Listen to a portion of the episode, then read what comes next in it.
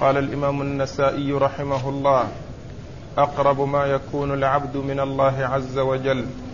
وقال أخبرنا محمد بن سلمة قال حدثنا ابن وهب عن عمرو يعني ابن الحارث عن عمارة بن غزية عن سمي أنه سمع أبا صالح عن أبي هريرة رضي الله عنه أن رسول الله صلى الله عليه وسلم قال أقرب ما يكون العبد من ربه عز وجل وهو ساجد فأكثر الدعاء. بسم الله الرحمن الرحيم. الحمد لله رب العالمين وصلى الله وسلم وبارك على عبده ورسوله نبينا محمد وعلى آله وأصحابه أجمعين. أما بعد يقول النسائي أقرب ما يكون العبد من ربه أي الحالة التي يكون عليها الإنسان وهو أقرب ما يكون إلى ربه سبحانه وتعالى والمراد من ذلك حالة السجود. لأنه في حال سجوده يكون آه، آه، خاضعا لله عز وجل مخبتا إليه. قد وضع أشرف شيء فيه وهو وجهه على التراب آه، وعلى الأرض خضوعا لله عز وجل واستكانة إليه سبحانه وتعالى. وأنه وفي هذه الحالة شرع الإكثار من الدعاء.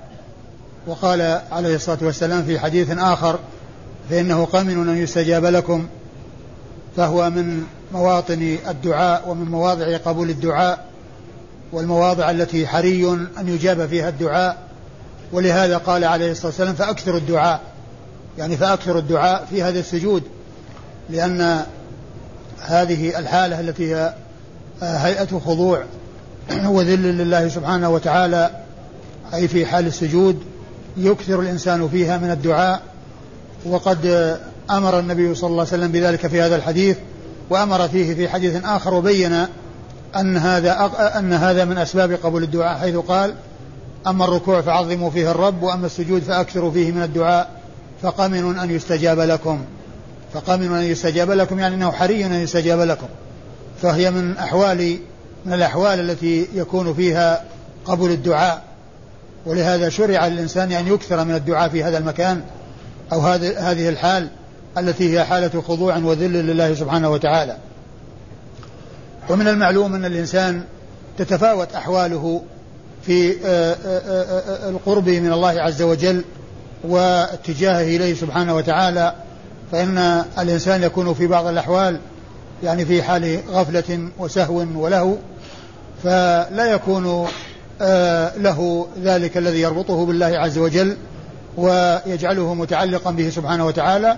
وفي بعض الحالات مثل حالة السجود يكون الإنسان مقبلا على ربه خاضعا له في سجوده آه، يكثر من دعائه ويبتهل إليه ويعفر أشرف شيء فيه وهو وجهه بالأرض والتراب آه، خضوعا لله عز وجل واستكانة إليه.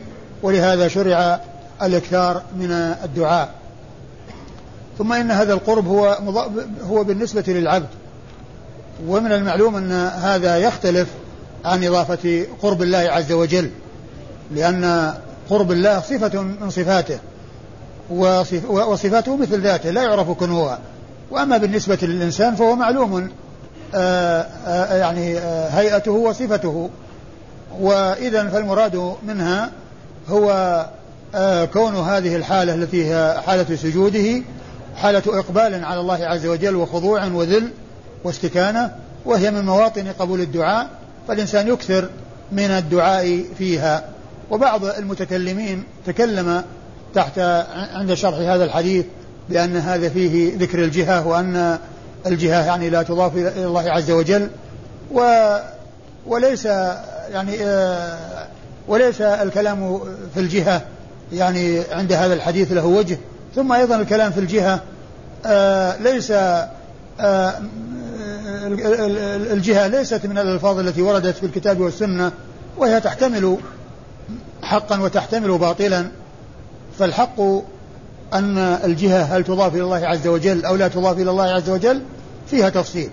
إذا أريد بالجهة الجهة الوجودية أن يكون آه، أن يراد بها داخل المخلوقات فالله عز وجل ليس في جهة بهذا الاعتبار لأن الله تعالى آه، أعظم أعظم وأجل من أن يحويه شيء مخلوق وأن يكون حواه شيء مخلوق. فالسماوات والأرض وما فيهما هي كالخردلة في كف أحد منا كما جاء عن ابن عباس رضي الله تعالى عنه. السماوات والأرضين وما فيهن كالخردلة. في يد أحدنا هي في كف كف الرحمن كالخردلة في في يد واحد منا معناها أنها آه، حقيرة أمام عظمة الله عز وجل وأمام جلاله سبحانه وتعالى. فإذا أريد بالجهة أمر وجودي وهو داخل السماوات فالله تعالى لا يحويه شيء مخلوق. وإن أريد بالجهة ما وراء العالم وما وراء العرش وما فوق العرش فإن ذلك عدم وليس شيئا موجودا. والله عز وجل موجود فوق العرش وهو بجهة بهذا الاعتبار. لكن إطلاق الجهة لكونه يحتمل حقا وباطلا لا ينبغي إضافته إلى الله عز وجل. ولكن إذا فسر فإنه يثبت المعنى وهو أن الله عز وجل فوق العرش وأنه فوق عباده وأنه آه، آه، آه، فوق المخلوقات سبحانه وتعالى. وهو مستوى على عرشه سبحانه وتعالى فإطلاق الجهة عليه بهذا الاعتبار حق. وإطلاق الجهة باعتبار أن الجهة يراد بها الموجودات وما هو داخل الموجودات فإن هذا لا يجوز إطلاقه على الله عز وجل لأن الله أكبر وأعظم من أن يحويه شيء مخلوق حقير أمام عظمة الباري سبحانه وتعالى. وإذا فالحديث آه، فيه إضافة القرب إلى العبد وأن أنه يكون قريبا من الله عز وجل. ومن المعلوم أن أن, أن, أن الإنسان معروف ذاته وصفاته وأما الله عز وجل لا تعلم ذاته ولا صفاته. فالقرب الذي يضاف إليه يليق به والقرب الذي آه، والقرب المضاف للمخلوقين كما هو معلوم معروف آه، هيئاتهم وصفاتهم. وإذا فمعنى هذا أن أن, أن, أن هذا فيه قرب قرب العبد من ربه في خضوعه واستكانته واتجاهه إليه والتجائه إليه وهو من مواطن قبول الدعاء ولهذا قال الرسول صلى الله عليه وسلم فأكثروا الدعاء. ولهذا قال النبي الكريم صلى الله عليه وسلم فأكثروا الدعاء. وأما القرب المضاف إلى الله عز وجل فالله تعالى هو فوق عرشه وهو قريب من عباده والقرب يكون عاما ويكون خاصا فهو قريب من من المخلوقات كلها بمعنى أنه سبحانه وتعالى آه كما جاء في الحديث ما يكون من نجوى ثلاثة إلا ورابعهم كما جاء في القرآن الكريم ما يكون من نجوى ثلاثة إلا ورابعهم ولا خمسة إلا وسادسهم ولا أدنى من ذلك ولا أكثر إلا هو معهم. فهو عال في دنوه وقريب في علوه. هو عالم في دنوه إذا إذا دنا ونزل يعني آه النزول الذي يليق به الذي لا يعرف كنهه فهو عالي. ما يقال إنه لا يكون عاليا في حالة دنوه ولا يقال إنه لا يكون قريبا في حالة علوه. فهو في حالة علوه قريب وفي وفي حالة دنوه عالي. ولهذا من العبارات المشهورة عن السلف أن أنه عال في دنوه قريب في علوه. لا يقال أنه إذا نزل إلى السماء الدنيا كما يليق به يعني تحويه المخلوقات وأنه آه، يعني لا يكون عاليا بل هو عال. بل هو عال وصفة العلو والعلو وصف من أوصافه سبحانه وتعالى. وهو عال مطلقا. لا يكون له خلاف ذلك الوصف. ولكنه كما جاء عن بعض السلف عالم في دنوه قريب في علوه. هذا هو القرب العام. القرب العام الذي يعني ما يكون من نجوى ثلاثة إلا ورابعهم وقرب خاص وهو ما يكون لأوليائه سبحانه وتعالى. إن رحمة الله قريب من المحسنين. إن رحمة الله قريب من المحسنين. فهناك قرب عام وقرب خاص. والقرب كما يليق بالله عز وجل. وأما قرب المخلوق كما هو معلوم فإنه يكون بخضوعه والتجائه إليه سبحانه وتعالى في تلك الحال التي يكون فيها مخبتا مستكينا إلى الله عز وجل آه، يعفر آه، أشرف شيء فيه على الأرض خضوعا لله عز وجل واستكانة له. هذا هو يعني معنى الحديث. ولهذا جاء فأكثر الدعاء. والمراد من إكثار الدعاء أنه موطن مواطن الإجابة كما جاء في الحديث الآخر. وأما السجود فأكثروا فيه من الدعاء. فقامن أن يستجاب لكم. يعني حري أن يستجاب لكم. أما إسناد الحديث فيقول النسائي أخبرنا محمد بن سلمة. محمد بن سلمة المرادي المصري وهو ثقة ثبت أخرج حديثه مسلم وأبو داود والنسائي وابن ماجه. مسلم وأبو داود والنسائي وابن ماجه. قد سبق أن ذكرت أن أن أن ممن خرج لهم النسائي غير محمد بن سلمة هذا شخص آخر ولكنه أعلى منه بطبقة. ومن طبقة شيوخ شيوخ النسائي ومحمد بن سلمة الباهلي. فإن هذا من طبقة شيوخ شيوخ النسائي.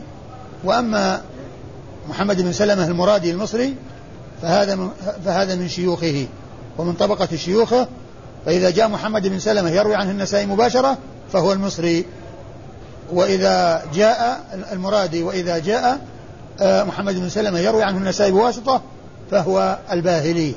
والذي معنا محمد بن سلمة هذا ثقة ثبت أخرج حديثه مسلم وأبو داود والنسائي وابن ماجه. عن ابن وهب. عن ابن وهب وهو عبد الله بن وهب المصري. ثقة فقيه أخرج حديثه أصحاب الكتب الستة. عن عمرو يعني ابن الحارث. عن عمرو هو ابن الحارث. يعني وعمرو بن الحارث يعني ابن الحارث. يعني؟ عمرو يعني؟ إيه. عمرو يعني ابن الحارث. عمرو هو عمرو بن الحارث عمرو بن الحارث المصري. وهو ثقة فقيه خرج حديثه أصحاب الكتب الستة. وقوله يعني بن الحارث المراد أن محمد بن أن عبد الله بن وهب الذي هو الراوي عن عمرو بن الحارث ما زاد في ذكر شيخه على قوله عمر. على قوله عمر ما زاد قال يعني عن عمر. والمراد به عمرو بن الحارث المصري. فمن دون عبد الله بن وهب وهو محمد بن سلمة أو النسائي أو من دون النسائي أضافوا كلمة ابن الحارث للتعريف والتمييز وبيان أن هذا هو المقصود. وأتى بكلمة يعني وأحيانا يؤتى بكلمة هو التي تبين بأن هذا اللفظ ليس من التلميذ بل هو ممن دون التلميذ. وكلمة يعني لها قائل ولها فاعل فقائلها من دون عبد الله بن وهب وفاعلها عبد الله بن وهب لأن يعني في الفاعل فيها ضمير مستتر يعني فعل مضارع فاعلها ضمير مستتر يرجع إلى عبد الله بن وهب. يعني قال من دون عبد الله بن وهب لما ذكر عبد الله وهب عمرا بدون نسبة قال من دونه يعني أي يعني ابن وهب ابن الحارث يعني ابن وهب ابن الحارث فلها قائل ولها فاعل. قائلها من دون عبد الله بن وهب وفاعلها ضمير مستتر يرجع إلى عبد الله بن وهب؟ عن عمارة بن غزية. عن عمارة بن غزية عن عمارة بن غزية وهو لا بأس به. نعم. أخرج له. البخاري تعليقا ومسلم. أخرج له البخاري تعليقا ومسلم وأصحاب السنة الأربعة. البخاري تعليقا ومسلم وأصحاب السنة الأربعة. عن سمي. عن سمي مولى أبي بكر بن عبد الرحمن بن الحارث بن هشام وهو ثقة أخرج حديثه وأصحاب الكتب الستة. عن أبي صالح وهو ذكوان السمان آه، مشهور بكنيته أبي صالح واسمه ذكوان ولقبه السمان أو الزيات وهو ثقة مدني ثقة أخرج حديثه أصحاب الكتب الستة. عن أبي هريرة.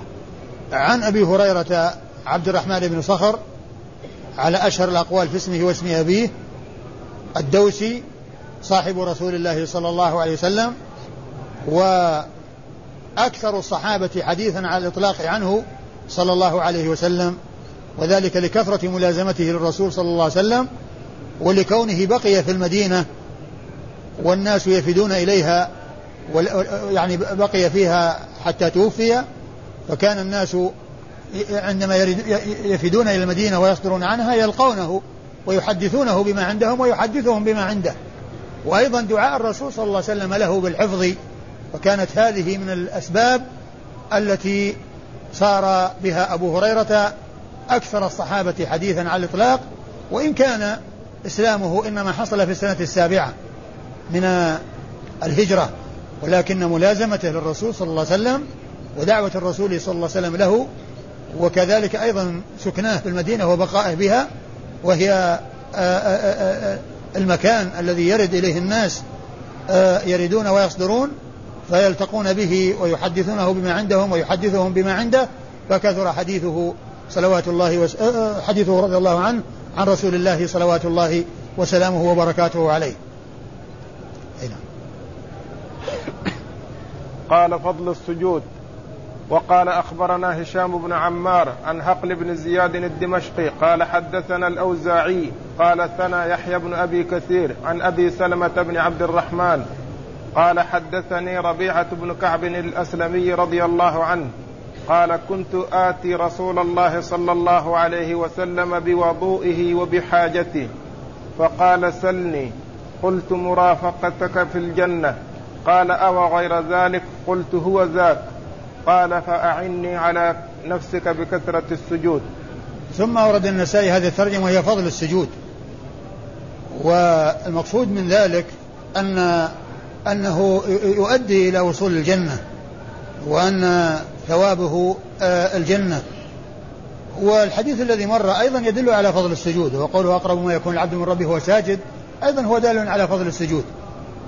لأن لأنه آه، من موطن من مواطن الإجابة. وهو دال على على فضله و وفضل هذه الهيئة التي يكون عليها الإنسان في إخباته إلى الله سبحانه وتعالى. والنسائي عقد ترجمة لهذا الحديث الذي آه الذي آه أورده عن ربيعة بن كعب رضي الله تعالى عنه أنه قال كنت آتي رسول الله صلى الله عليه وسلم بوضوئه وحاجته فقلت آه له آه، فقال سلني. فقال سلني قال أسألك مرافقتك في الجنة يعني أن يكون معه في الجنة. قال أو غير ذلك يعني أو تريد شيئا آخر غير هذا؟ قال هو ذاك يعني هذا هو الذي أريد يعني أن يكون مع النبي صلى الله عليه وسلم في الجنة. قال فأعني على نفسك بكثرة السجود. يعني أرشده عليه الصلاة والسلام إلى السبب أو إلى سبب من الأسباب العظيمة التي توصل الإنسان إلى الجنة. والمراد من ذلك كثرة الصلاة لأن السجود وحده لا يفعل وحده ولا يتقرب إلى الله عز وجل بالسجدة الواحدة وإنما السجود المراد به الصلاة ويعني يطلق على على المسا... على على مواضع الصلاة أنها مساجد لأن الأرض يعني آه، يلامسها في حالات المصلي هذه الأعضاء السبعة وهي الوجه الأنف والجبهة واليدان والركبتان وأطراف القدمين. فأطلق على مواضع الصلاة مساجد مع أن أحوال المصلي يعني جلوس وقيام وركوع ما قيل لها مجالس ولا مراكع ولا مواقف وإنما قيل لها مساجد. يعني أخذا من من السجود ومن مواضع السجود. وذلك أن حالة السجود يكون فيها هذه الهيئة التي هي تعفير الوجه الذي هو أشرف شيء في الإنسان على الأرض خضوعا لله سبحانه وتعالى ووضعها على الأرض خضوعا لله سبحانه وتعالى. فالمراد بالسجود هنا الصلاة. ليس المقصود من ذلك أن الإنسان يعني بس يسجد فقط ولا يصلي وإنما يكون يعني ساجدا وإنما يصلي وهذا هو المقصود بالسجود. يعني كثرة السجود بكثرة الصلاة. الصلاة فيها قيام وركوع وسجود وجلوس. لكن أطلق على السجود لأنها هي الهيئة التي فيها الخضوع لله عز وجل. وفيها قرب العبد من ربه. قرب العبد من ربه وفي وهي من مواطن الإجابة هذا هو المقصود بقوله أعني على نفسك بكثرة السجود. ومعنى هذا أن الإنسان ما يكون مهمته أن يكون سائلا لغيره دون أن يعمل بل الرسول صلى الله عليه وسلم أرشده إلى العمل.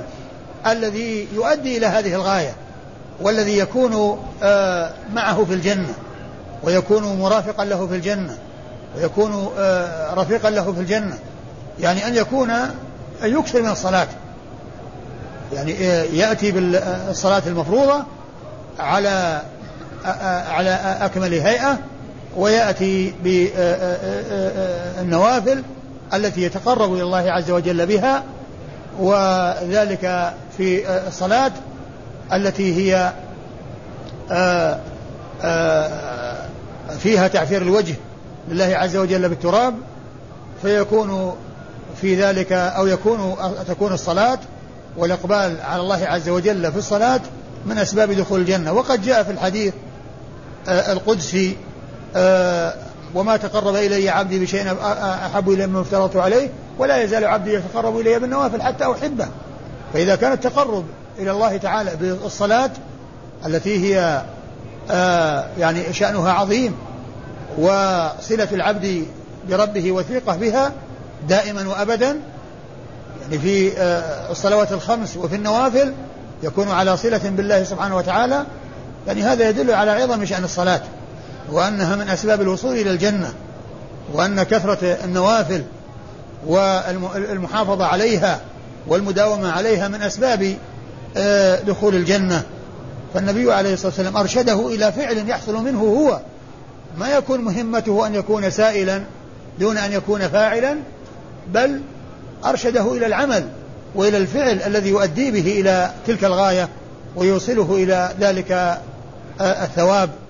الذي هو كونه مع النبي صلى الله عليه وسلم في الجنة.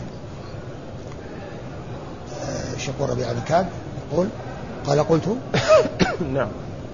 قل آتي بوضوئه المراد بالوضوء بفتح الواو وهو الماء الذي يتوضأ به لأن لأنه بالفتح اسم للماء المستعمل وأما الوضوء بالضم فهو اسم للفعل الهيئة التي بها فعل الوضوء يقال لها وضوء.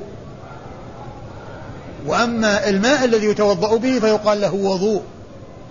يعني فهذا اللفظ واحد ولكنه بفتح الواو يكون للشيء المستعمل وبضمها للفعل. ولهذا ألفاظ كثيرة تشابه هذا اللفظ مثل سحور وسحور. سحور وسحور. السحور هو الطعام الذي يؤكل في السحر لمن يريد أن يصوم والسحور هي عملية الأكل. كل إنسان يأكل. هذا قال له سحور. وأما السحور فهو الطعام. وكذلك السعوط بفتح السين. والسعوط السعوط الشيء الذي يستصعط والسعوط بالضم هو الجذب. يعني كل الإنسان يعني يجذب بأنفه ذلك الشيء الذي يستصعط وكذلك الوجور والوجور. الوجور هو يعني ما يوضع في الفم. ويعني والوجور هو وضع الشيء في الحلق. وجور ووجور. ومثله الطهور والطهور. الطهور والطهور والطهور. فإن كلمة الوضوء هذا هو معناها. والمراد بها هو هو, هو الماء. وسبق أن مر بنا حديث عثمان بن عفان أنه دعا بوضوء ثم قال من توضأ نحو وضوئي هذا. لأن الأولى وضوء والثانية وضوء. نحو وضوئي يعني العمل الذي فعله فهو بالفتح اسم للماء وبالضم اسم للفعل الذي هو التوضؤ والتطهر. اقرأ. أيوه. قال ربيعة بن كعب الأسلمي رضي الله عنه كنت آتي رسول الله صلى الله عليه وسلم بوضوئه وبحاجته. فقال سلني قلت مرافقتك في الجنة. قال أو غير ذلك؟ قلت هو ذاك. قال فأعني على نفسك بكثرة السجود.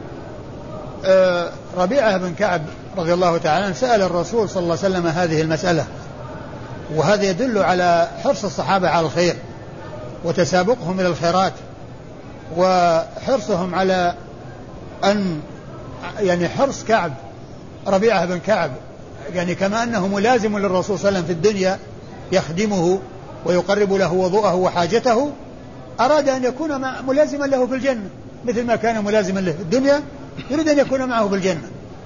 لأنه كان معه في الدنيا ملازما له يقرب له حاجاته ووضوءه وأراد أن يمتد هذا ال هذا ال يعني هذه المرافقة وأن تكون في الآخرة كما كانت في الدنيا.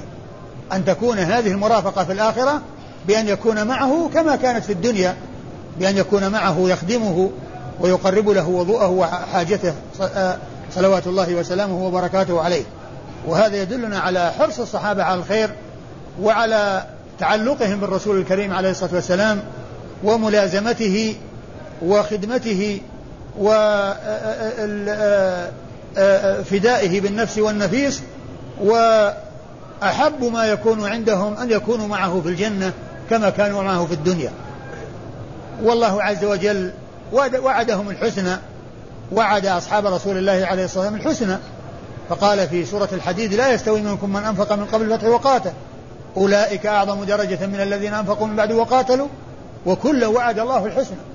يعني الذين أنفقوا من بعد الفتح وقاتلوا والذين أنفقوا من قبله وقاتلوا. الكل وعدهم الله الحسنى. فهم خير الناس وهم أفضل الناس و وكانوا أحرص الناس على الخير. وأسبق الناس إلى كل خير وهم القدوة. يعني آه، في آه، في الخيرات بعد رسول الله عليه الصلاة والسلام لأنهم هم المقتدون به والمؤتسون به. فالذي يسير على منوالهم ويسير على نهجهم سائر على درب الخير وعلى طريق الخير رضي الله تعالى عنهم وأرضاهم. ثم أيضا يدلنا كما ذكرت على أن الإنسان لا آآ آه، آآ لا يكون مهمته أن يعتمد على غيره وأن يعول على غيره وعلى دعاء غيره وإنما مهمته أن يعمل. ومن المعلوم أن الشافع والمشفوع أن الشفاعة تكون بأمرين أو تكون في يعني عند توفر أمرين الرضا عن المشفوع والإذن للشافع. الرضا عن المشفوع والإذن للشافع أن يشفع.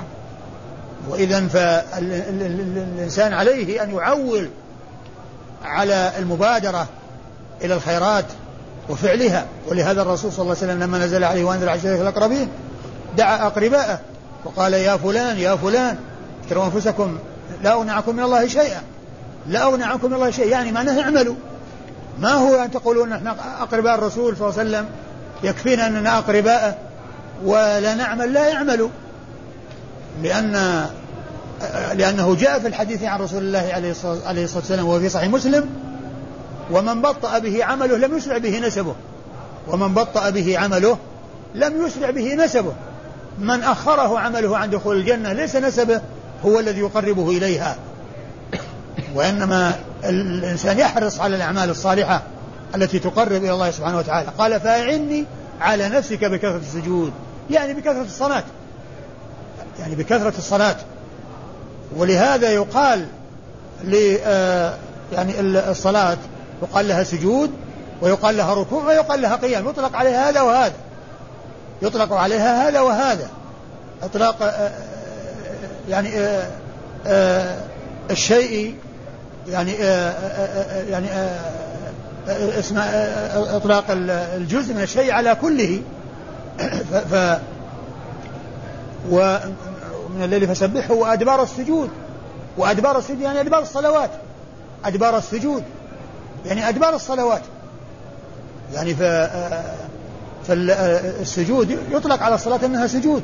أعني على نفسك بكثرة السجود يعني بكثرة الصلاة. ما هو معناه ليس بس يروح يسجد وهو ما يركع ولا ولا يقوم ولا يقرأ القرآن وإنما يصلي. وإذا صلى الإنسان فهذا هو السجود. ولكنه نص على السجود لأنه الهيئة التي يكون الإنسان فيها في الصلاة وهو أقرب ما يكون الله عز وجل وهو من مواطن الإجابة. وأما إسناد الحديث فيقول النسائي أخبرنا هشام بن عمار. أخبرنا هشام بن عمار وهشام بن عمار صدوق أخرج له البخاري وأصحاب السنة الأربعة. عن حقل بن زياد. عن هقل ابن زياد الدمشقي وهو ثقة أخرج له مسلم وأصحاب السنة الأربعة. مسلم وأصحاب يعني هقل يعني؟ نعم. يعني؟ لا لا ما في يعني. هقل بن زياد؟ الدمشقي. عن عن هقل عن هقل بن زياد الدمشقي. عن هقل بن زياد الدمشقي نعم. وهو ثقة أخرج له مسلم وأصحاب السنة الأربعة. قال حدثنا الأوزاعي. قال حدثنا الأوزاعي.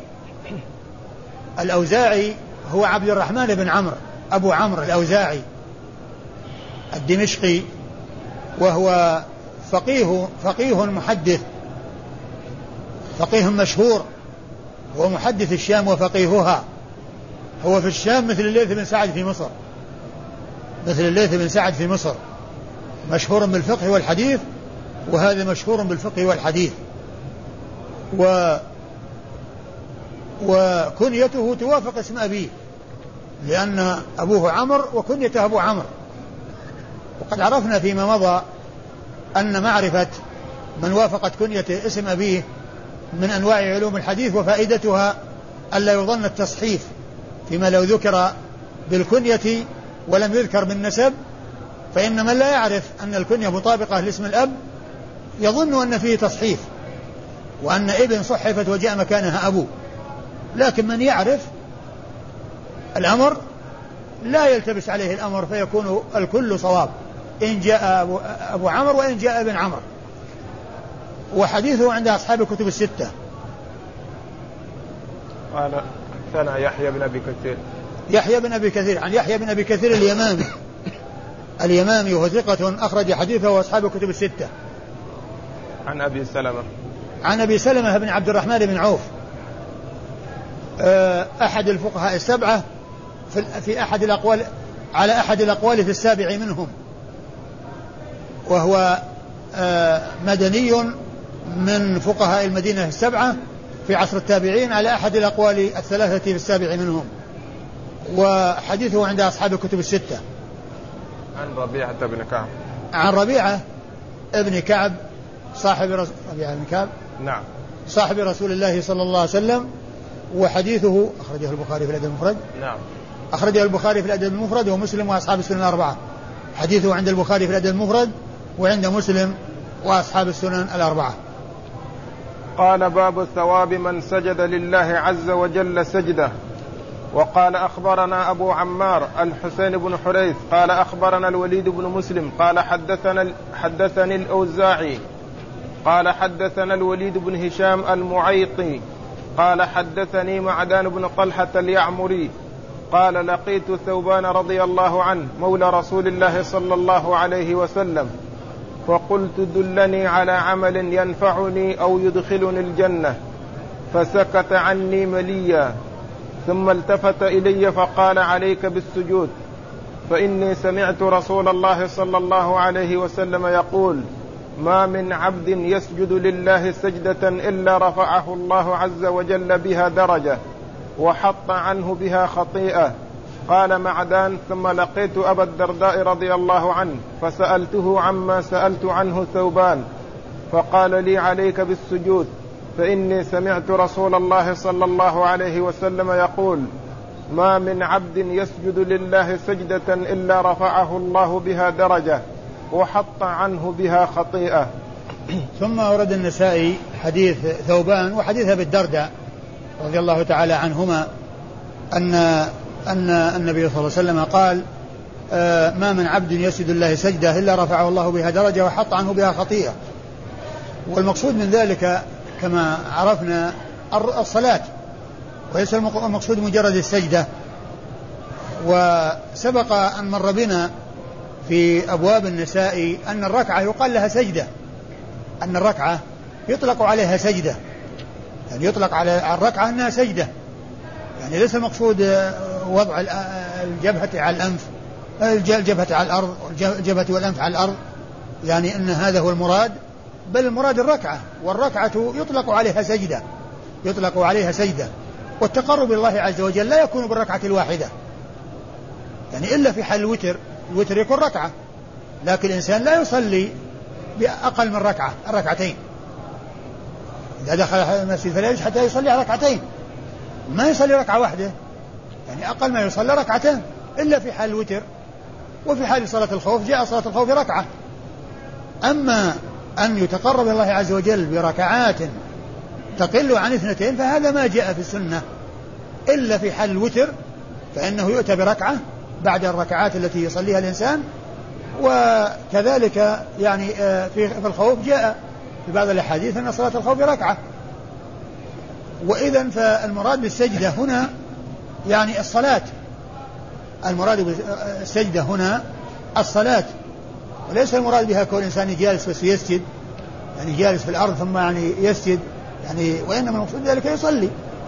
وكما ذكرت لكم أنه يطلق على الصلاة أنها سجود. ويطلق على أنها ركوع. اركعي مع الراكعين. آه، آه، آه، وكن من الساجدين. يعني المصلين. كن من الساجدين. يعني المصلين ليس المقصود أنه يعني بس يسجد على الأرض. فإن الصلاة يقال لها سجود ويقال لها ركوع ويقال لها قيام. يعني تطلق يعني هذه الأشياء كلها تطلق على الصلاة. كلها تطلق على الصلاة من إطلاق البعض على الكل. أه تعيد المتن. عن معدان بن طلحة اليعمري قال لقيت ثوبان مولى رسول الله صلى الله عليه وسلم فقلت دلني على عمل ينفعني أو يدخلني الجنة. فسكت عني مليا ثم التفت إلي فقال عليك بالسجود. فإني سمعت رسول الله صلى الله عليه وسلم يقول ما من عبد يسجد لله سجدة إلا رفعه الله عز وجل بها درجة. وحط عنه بها خطيئة. أيوه قال معدان ثم لقيت أبا الدرداء فسألته عما سألت عنه الثوبان فقال لي عليك بالسجود فإني سمعت رسول الله صلى الله عليه وسلم يقول ما من عبد يسجد لله سجدة إلا رفعه الله بها درجة وحط عنه بها خطيئة. آه، أورد النسائي حديث ثوبان وحديث آه، أبي الدرداء الذي هو دال على فضل السجود وأنه ما من عبد يسجد لله سجدة إلا رفعه الله بها درجة وحط عنه بها خطيئة. وهو دال على على ما كان عليه آه، التابعون من الحرص على معرفة طرق الخير وأنهم يسألون الصحابة عن طرق الخير وتفاضلها آه، حتى يعملوا تلك الأعمال التي تقربهم إلى الله عز وجل. فالصحابة رضي الله عنهم وأرضاهم يحرصون على معرفة ذلك عن الرسول صلى الله عليه وسلم والتابعون يعرفون يحرصون على معرفة ذلك عن عن طريق الصحابة. ولهذا جاء معدان بن طلحة إلى آه، ثوبان مولى رسول الله صلى الله عليه وسلم وقال دلني على على عمل ينفعني أو يدخلني الجنة. على عمل ينفعني أو يدخلني الجنة. فسكت مليا ولعله كان يفكر ويتذكر. الشيء الذي يجيبه به عن هذا السؤال لأن وجوه الخير كثيرة وطرق الخير كثيرة فهو لعله يعني سكت مليا يعني زمنا يعني آه يسيرا آه, آه، يفكر يعني في ما يشي يعني يدله عليه ما يدله عليه. ثم إنه قال عليك بالسجود أي الصلاة فإني سمعت رسول الله صلى الله عليه وسلم يقول ما من عبد يسجد الله سجدة إلا رفعه الله بها درجة وحط عنه بها خطيئة. ثم ذهب إلى أبي الدرداء وقال له مثل ما قال لثوبان. فأجابه وأخبره بما أجاب يعني ب آه، وأجابه بما أجاب به آه، أجابه آه، به ثوبان. أجاب أبو الدرداء بما أجابه به ثوبان. وعلى هذا في الحديث جاء عن طريق صحابيين يرويه عنهما معدان بن طلحة التابعي.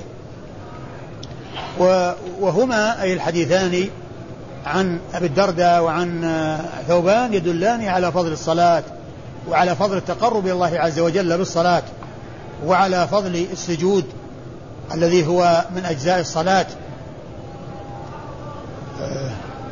الإسناد قال أخبرنا أبو عمار الحسين بن حريث. أخبرنا أبو عمار الحسين بن حريث المروزي وهو ثقة آه، أخرج حديثه مسلم أخرج حديثه أصحاب الكتب الستة إلا من ماجه. أخرج حديثه أصحاب الكتب الستة إلا من ماجه. هو مثل إسحاق بن راهوية.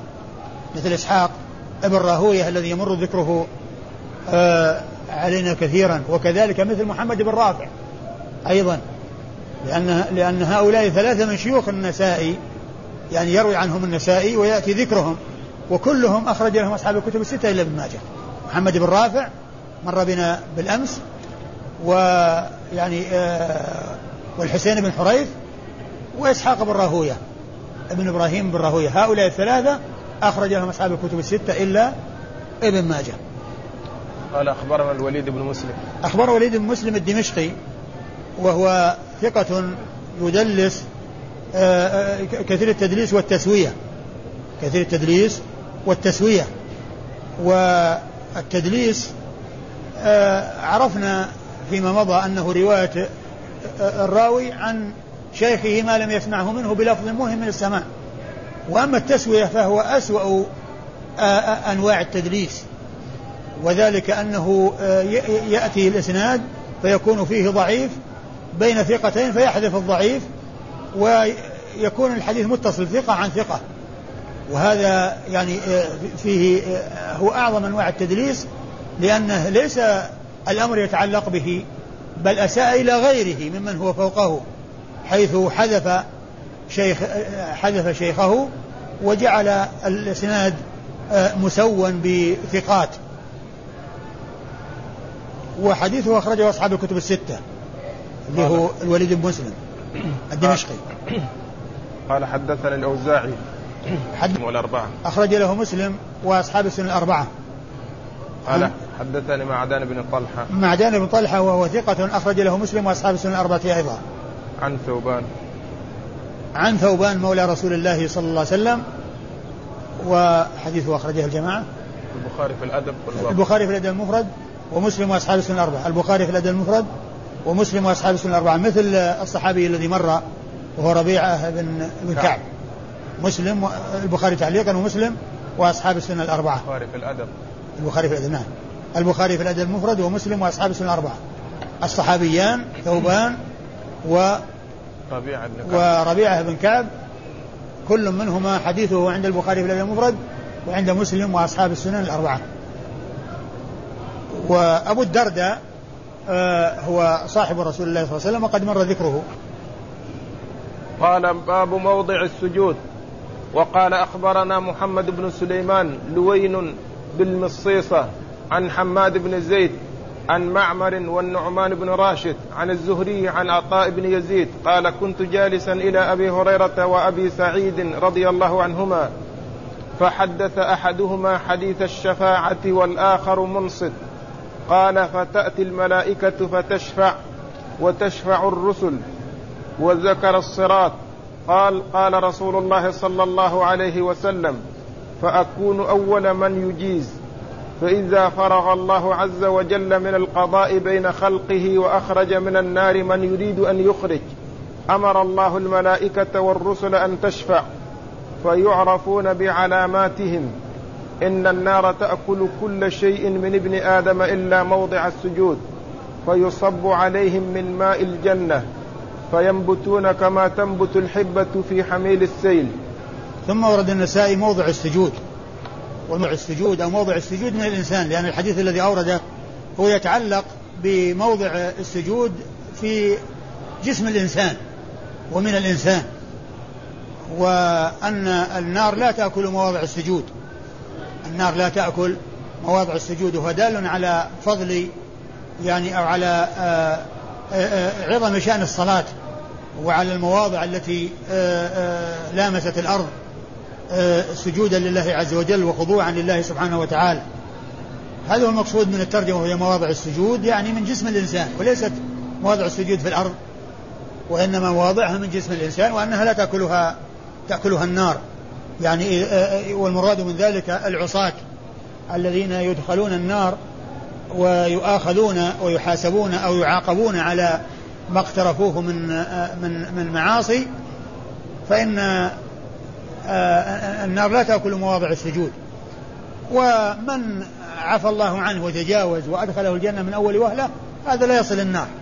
ومن دخل النار وهو من الموحدين لا بد أن يخرج منها ويدخل الجنة. ولا يبقى في النار إلا الكفار الذين هم أهل النار والذين لا يخرجون منها أبد الآباد.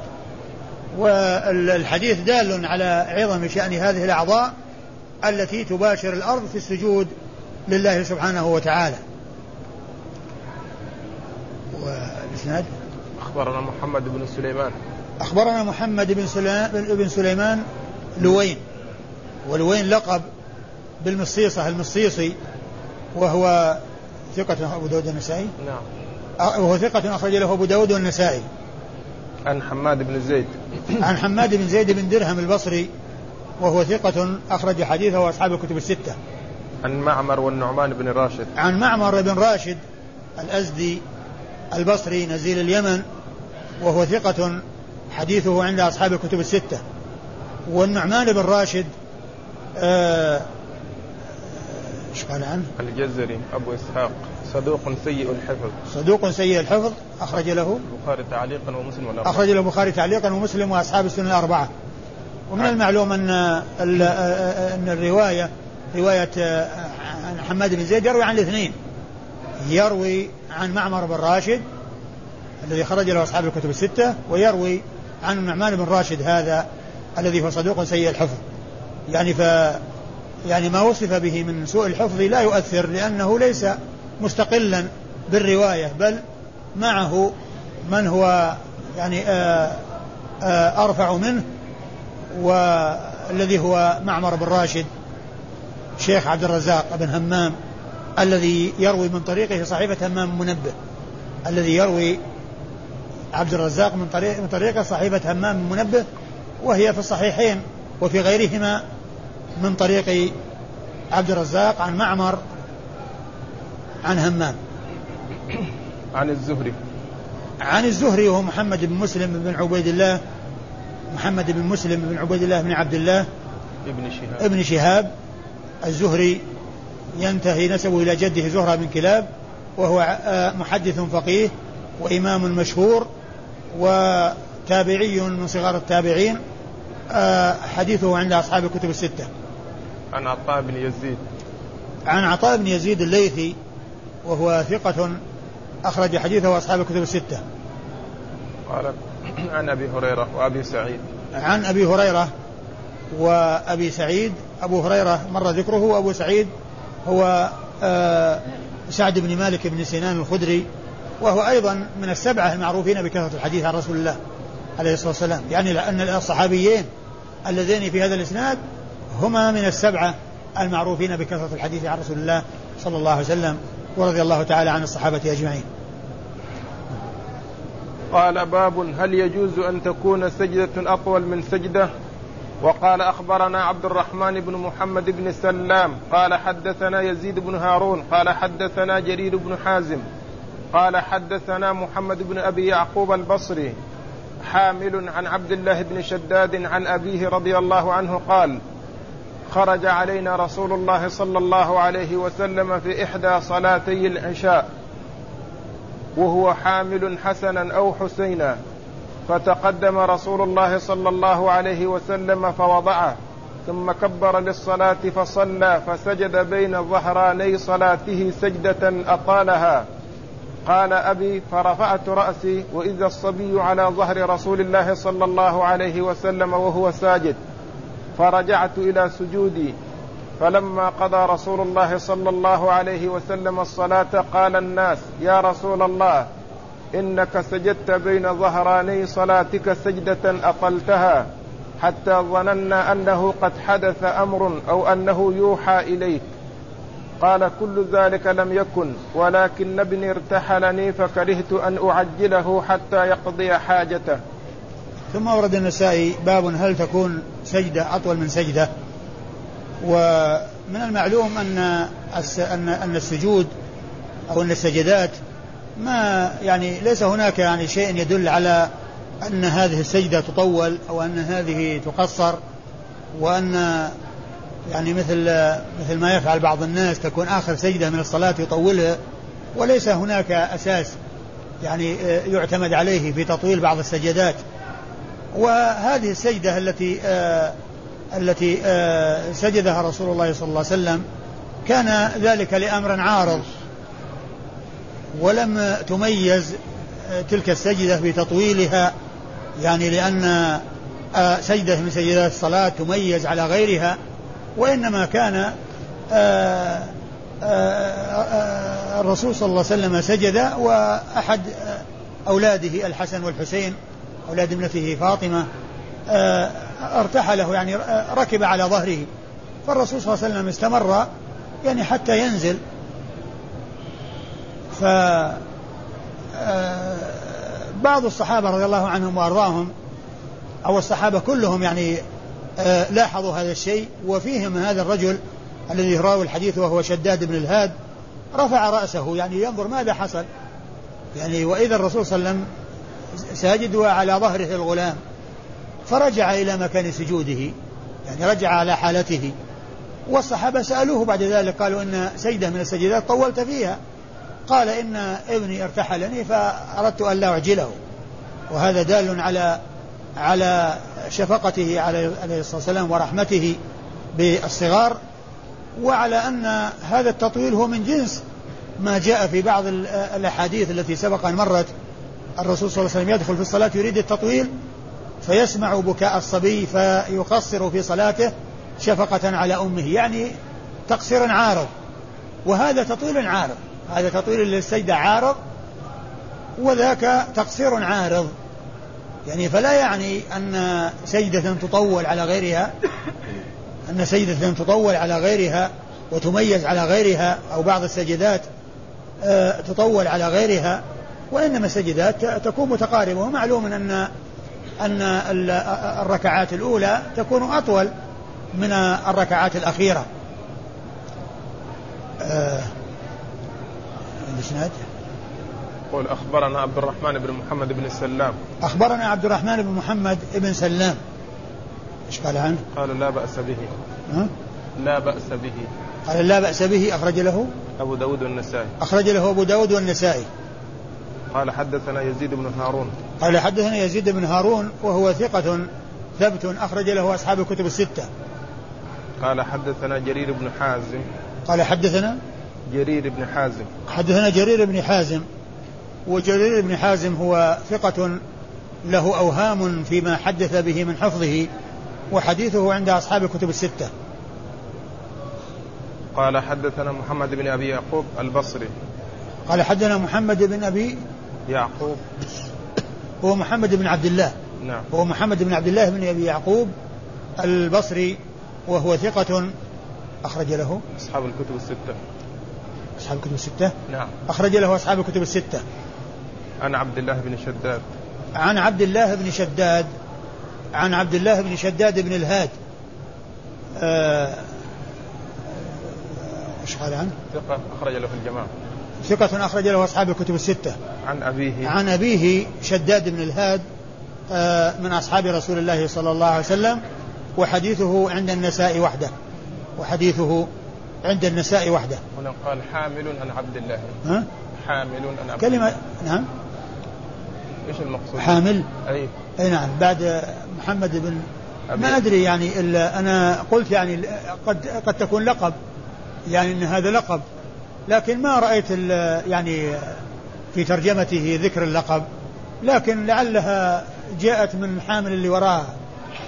أقول يعني إن كان يعني ما إن كان ما ذكر أنها لقب له أو ما في شيء يدل على أنها لقب له فما يبعد أن يكون فيها يعني آه، سبق. في بعض النسخ يقول غير موجود. ها؟ نعم. ما هي موجودة؟ اي في بعض النسخ. على كل هو إن وجد في كتب الألقاب يعني شيء يعني يجعل هذا لقب له في الأمر واضح. وإلا فإنه ما يبعد أن تكون يعني تصحف يعني نظر. يعني أنه وهو حامل وراها في السطر الذي وراها. وهو حامل.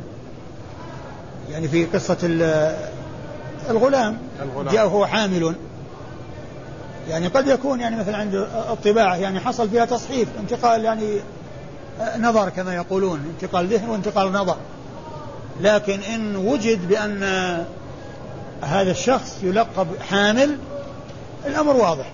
وإلا فإن المسألة كما قلت يعني فيها آه، انتقال نظر. لأن يعني قد يعني يكون عند عند الطباعة ولا كذا يعني تأتي كلمة يعني من من الكلام اللي وراه. وفي الحديث نفسه وهو حامل حسنا أو حسينا وهو حامل يعني بعدها مباشرة. نعم. بالسطر. السطر الذي وراها. أليس كذلك؟ لا. أو بينه وبينها. لا ما في بينهما. ها؟ بعده مباشرة. أي نعم بعده مباشرة. أقرأ. يعني أنا ما رأيت يعني لا في تحفة الأشراف ولا في لا ما موجود. يعني ذكر كلمة حامل ولا في ترجمته. يعني أنه يقال لحامل أو أنه يلقب بحامل.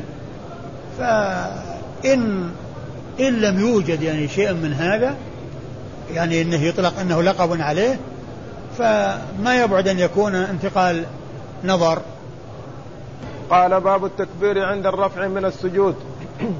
وقال أخبرنا إسحاق بن إبراهيم قال أخبرنا الفضل بن دكين ويحيى بن آدم قال حدثنا زهير عن أبي إسحاق عن عبد الرحمن بن الأسود عن أبيه وعلقمة عن عبد الله قال رأيت رسول الله صلى الله عليه وسلم يكبر في كل خفض ورفع وقيام وقعود. ويسلم عن يمينه وعن شماله السلام عليكم ورحمة الله. حتى يرى بياض خده قال ورأيت أبا بكر وعمر رضي الله عنهما يفعلان ذلك. باب؟ قال باب التكبير عند الرفع من السجود. باب التكبير عند الرفع من السجود. يعني أن أنه عند الرفع من السجود يكبر المصلي وقد سبق أن مر أن التكبير عند الركوع يكبر وعند السجود يكبر ويعني وأن والانتقالات كلها يكبر عندها إلا إلا عند القيام من الركوع فإنه يقال سمع الله لمن حمده ولا يقال الله أكبر. وعند الخروج من الصلاة يقال السلام عليكم ورحمة الله ما يقال الله أكبر. وإلا فجميع أحوال الصلاة عند الانتقال قياما أو قعودا رفعا أو خفضا كل ذلك يقال الله أكبر. كل ذلك يقال الله أكبر. وإذا فقوله يكبر عند كل خفض ورفع يعني ما عدا آه، الرفع من الركوع فإنه مستثنى ويقال فيه سمع الله لمن حمده ولا يقال فيه الله أكبر.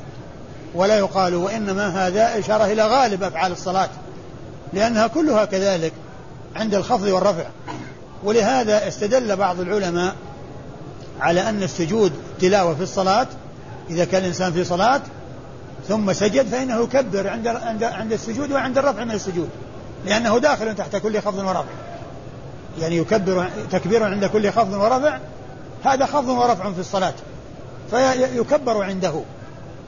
وقد أورد النسائي في حديث عبد الله بن مسعود رضي الله عنه أن النبي صلى الله عليه وسلم كان يكبر عند كل خفض ورفع ويسلم وقياما وقعود. وقياما وقعود ويسلم آه، عن يمينه, عن يمينه. السلام عليكم ورحمة الله. وعن يساره كذلك. حتى يرى بياض خده. حتى يرى, يرى بياض خده يعني معناه أنه آه، يلتفت يعني حتى يرى آه، بياض خده. وإيش؟ وكان أبو بكر وعمر يفعلان ذلك. نعم. يعني يفعلان مثل هذا الذي رواه ابن مسعود عن رسول الله صلى الله عليه وسلم. الإسناد؟ أخبرنا إسحاق بن إبراهيم. أخبرنا إسحاق بن إبراهيم هو بمخلد بن راهوية الحنظلي المروزي هو ثقة ثبت إمام مجتهد وصف بأنه أمير المؤمنين في الحديث وهو محدث فقيه وحديثه أخرجه أصحاب الكتب الستة إلا ابن ماجه. قال أخبرنا الفضل بن دكين. قال أخبرنا الفضل بن دكين وهو أبو نعيم. الفضل بن دكين أبو نعيم أحد شيوخ البخاري من كبار شيوخ البخاري. النسائي ما أدركه يروي عنه بواسطة. وأما البخاري فإنه يروي عنه مباشرة وبدون واسطة. وهو من كبار شيوخه الذين لقيهم في أواخر حياتهم وهو في أول حياته. وكانت وفاته سنة 218 والنسائي قيل أنه ولد 215 يعني معناه عمر النسائي لما مات لما ولد لما مات الفضل بن دكين ثلاث سنوات فهو يروي عنه بواسطة. وأما البخاري فإنه يروي عنه مباشرة وهو من كبار شيوخه الذي هو آه، البخاري. لأنه أدرك ما لم يدركه النسائي. يعني هذا توفي بعد ولادة النسائي بثلاث سنوات فهو لا يروي عنه ولم يدركه. والبخاري روى عنه وهو من كبار شيوخه. وحديثه أخرجه أصحاب الكتب الستة. حديثه أخرجه وهو ثقة ثبت أخرج حديثه أصحاب الكتب الستة. وهو الذي سبق أن ذكرت أنه يقال عنه أن فيه تشيع ولكنه آه كان يقول آه كلمة وهي آه رحم الله عثمان ولا رحم الله من لا يترحم على عثمان. رحم الله عثمان ولا رحم الله من لا يترحم على عثمان. يعني ويعني هذا يدل على يعني على أن التشيع الذي فيه إنه لا يؤثر. ويحيى بن آدم. نعم. ويحيى بن آدم. ويحيى بن آدم يحيى بن آدم آه، وهو ثقة آه، حافظ آه، أخرج له ثقة حافظ فاضل. فاضل أخرج له أصحاب الكتب الستة. وهو صاحب كتاب الخراج المطبوع الخراج ليحيى بن آدم هذا. نعم. قال حدثنا زهير. قال حدثنا زهير بن معاوية أبو خيثمة الجعفي الكوفي وهو ثقة آه، حديثه عند أصحاب الكتب الستة. عن أبي إسحاق. عن أبي إسحاق وهنا يروي عن عن أبي إسحاق وقيل إنه آه، رواية عن أبي إسحاق بأخرة يعني معناه أنه بعد التغير وعلى هذا يكون في روايته عنه شيء. آه لكن كما هو معلوم آه آه الذي جاء في حديث ابن مسعود من كونه يكبر عند كل خفض ورفع ويسلم عن يمينه وعن شماله هذا جاء في الأحاديث الكثيرة. وهذا هو هذه هيئة الصلاة المعروفة عنها. آه عن أبي إسحاق. وحديثه أخرجه أصحاب الكتب الستة. عن أبي إسحاق وهو عمرو بن عبد الله الهمداني السبيعي الكوفي وهو ثقة حديثه عند أصحاب الكتب الستة أيضا. عن عبد الرحمن بن الأسود. عن عبد الرحمن بن الأسود بن يزيد بن قيس النخعي وهو ثقة حديثه عند أصحاب الكتب الستة. عن أبيه الأسود بن يزيد بن قيس وهو تابعي مخضرم ثقة أخرج حديثه أصحاب الكتب الستة. وعلقمة ابن قيس النخعي وهو ثقة أخرج حديثه أصحاب الكتب الستة. عن عبد الله بن مسعود الهذلي صاحب رسول الله صلى الله عليه وسلم وأحد فقهاء الصحابة وعلمائهم وحديثه عند أصحاب الكتب الستة. الذي بعده. نقرأ الذي بعده؟ انتهى الوقت نعم. انتهى الوقت دقيقتان طيب اقرأ قال باب رفع اليدين عند الرفع من السجدة الأولى. وقال أخبرنا محمد بن المثنى قال حدثنا معاذ بن هشام قال حدثني أبي عن قتادة عن نصر بن عاصم. ولا نبطيل يعني في حديث آخر بعده يعني يعني تابع له أو متعلق به. ترك. يعني ترك ترك, ترك ذلك بين السجدتين. ترك ذلك بين السجدتين. آه، نقف والله تعالى أعلم وصلى الله وسلم وبارك على عبده ورسوله نبينا محمد وعلى آله وأصحابه أجمعين.